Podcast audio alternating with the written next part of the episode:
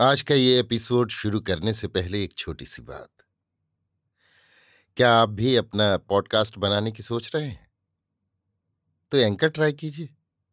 ये पॉडकास्ट बनाने का सबसे आसान तरीका है। नंबर एक, ये फ्री है। नंबर दो, इसमें कई सारे ऐसे टूल्स हैं जो आपको अपने फ़ोन और कंप्यूटर पर रिकॉर्ड और एडिट करने की फैसिलिटी देते हैं। नंबर तीन आप अपने पॉडकास्ट को डिस्ट्रीब्यूट भी कर सकते हैं, जिससे इसे स्पॉटिफाई और दूसरे प्लेटफॉर्म पर सुना जा सके।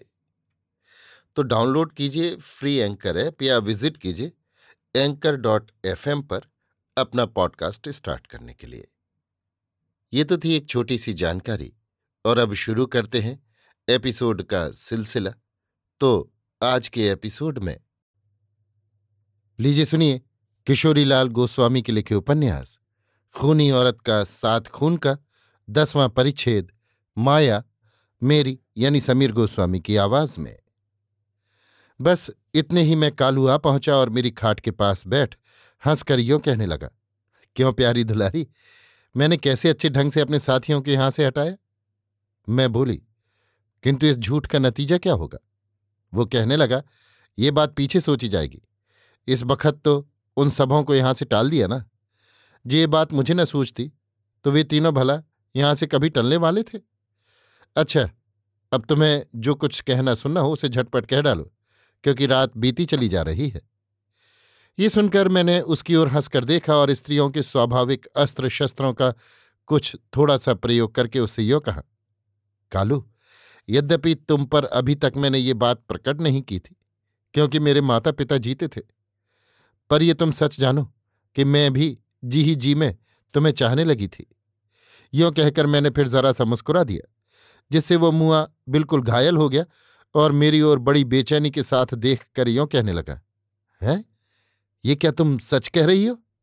मैंने खांस कर कहा हाँ हाँ बिल्कुल ही सच। वो कहने लगा, तब तो ये बड़ी ही खुशी की बात हुई। मैं बोली, लेकिन मेरे लिए तो ये बड़ी दुखदाई बात हुई। वो कहने लगा, तुम्हारी इस बात का क्या मतलब है? मैं बोली मतलब तो बिल्कुल साफ़ ही साफ़ है। अर्थात मैं केवल तुमको चाहती हूँ, इसलिए फकत तुम्हारी ही होकर रहना भी पसंद करती हूँ। सो यदि तुम भी मुझे सच्चे जी से प्यार करते हो। तो मुझे तुम अपनी जोरू की तरह रखो। पंचायती रंडी की भांति न रखो, क्योंकि मैं एक तुम्हारी ही होकर तो रह सकूँगी।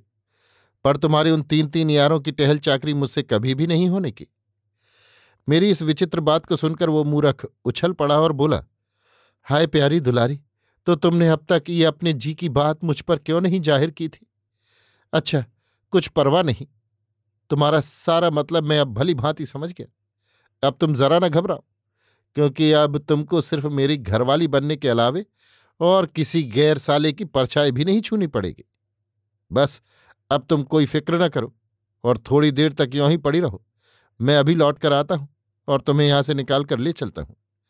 यों कहकर कालू उठा और उस कोठरी के बाहर जाने लगा। ये देखकर मैंने उससे पूछा, तुम अब चले कहाँ? वो कहने लगा, मैं उन तीनों को विदा करने जाता हूँ। ये सुनकर मैंने बड़े अचरज के साथ उससे पूछा, है, ये तुम क्या कहते हो? क्या ये तीनों तुम्हारे कहने से मुझे तुम्हारे हाथ में सौंप कर यहाँ से चुपचाप चले जाएँगे? वो कहने लगा, उन सालों के सात पुरखे जाएँगे, फिर भला उनकी तो बिसात ही क्या है? ये कहकर वो अपनी तलवार लिए हुए जब उस कोठरी के बाहर जाने लगा तो मैंने फिर कहा, मेरे हाथ पैर के बंधन तो खोलते जाओ। ये सुन और यो कहकर वो तेज़ी के साथ मेरे सामने से चल दिया कि नहीं, अभी ठहरो, मैं जब उन सालों को विदा करके लौटूँगा, तब तुम्हारे हाथ पैर खोलूँगा, क्योंकि अगर अभी मैं तुम्हारे बंधन खोल दूँगा तो शायद तुम मुझे अंगूठा दिखाकर कहीं खिसक लोगी। बस वो तो चला गया, पर मैं मन ही मन यों सोचने लगी कि ये कमबख्त कालू अपने उन तीनों यारों को कैसे यहाँ से विदा करेगा? और साथ ही ये भी विचारने लगी कि इस ज़बरदस्त कालू से मैं क्यों कर अपना पिंड छुड़ाऊँगी? मैंने तो मन ही मन ये सोचकर कालू से वो बात कही थी कि यदि वो थोड़ी देर के लिए मेरे पास अकेले में रह जाए तो मैं उसे फुसलाकर अपने हाथ पैर खुलवा लूँ और तब मौका पाकर यहाँ से भागूं। पर मेरा मन चीता ना हो सका और मैं उसी खाट पर पड़ी रही। पड़ी तो रही पर पड़ी पड़ी भी मैं अपने हाथ में बंधे हुए चीथड़ों को दांतों से नोचने लगी। इस काम में मुझे परमेश्वर ने बड़ी सहायता दी, क्योंकि हाथ के बंधन को मैंने दांतों से काट काट कर खोल डाला और तब मैं उठकर खाट पर बैठ गई। ठीक उसी समय मुझे ऐसा जान पड़ा, मानो रसोई घर में कुछ लड़ाई झगड़ा हो रहा है।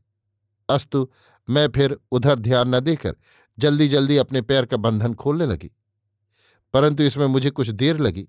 क्योंकि वो बंधन रस्सी का था और बड़ी पोड़ी गांठ लगाई गई थी। किंतु फिर भी मुझसे जहाँ तक हो सका, मैंने अपने पैरों का बंधन भी खोल डाला और तब खाट के नीचे उतरकर अपने कुलदेवता को प्रणाम किया।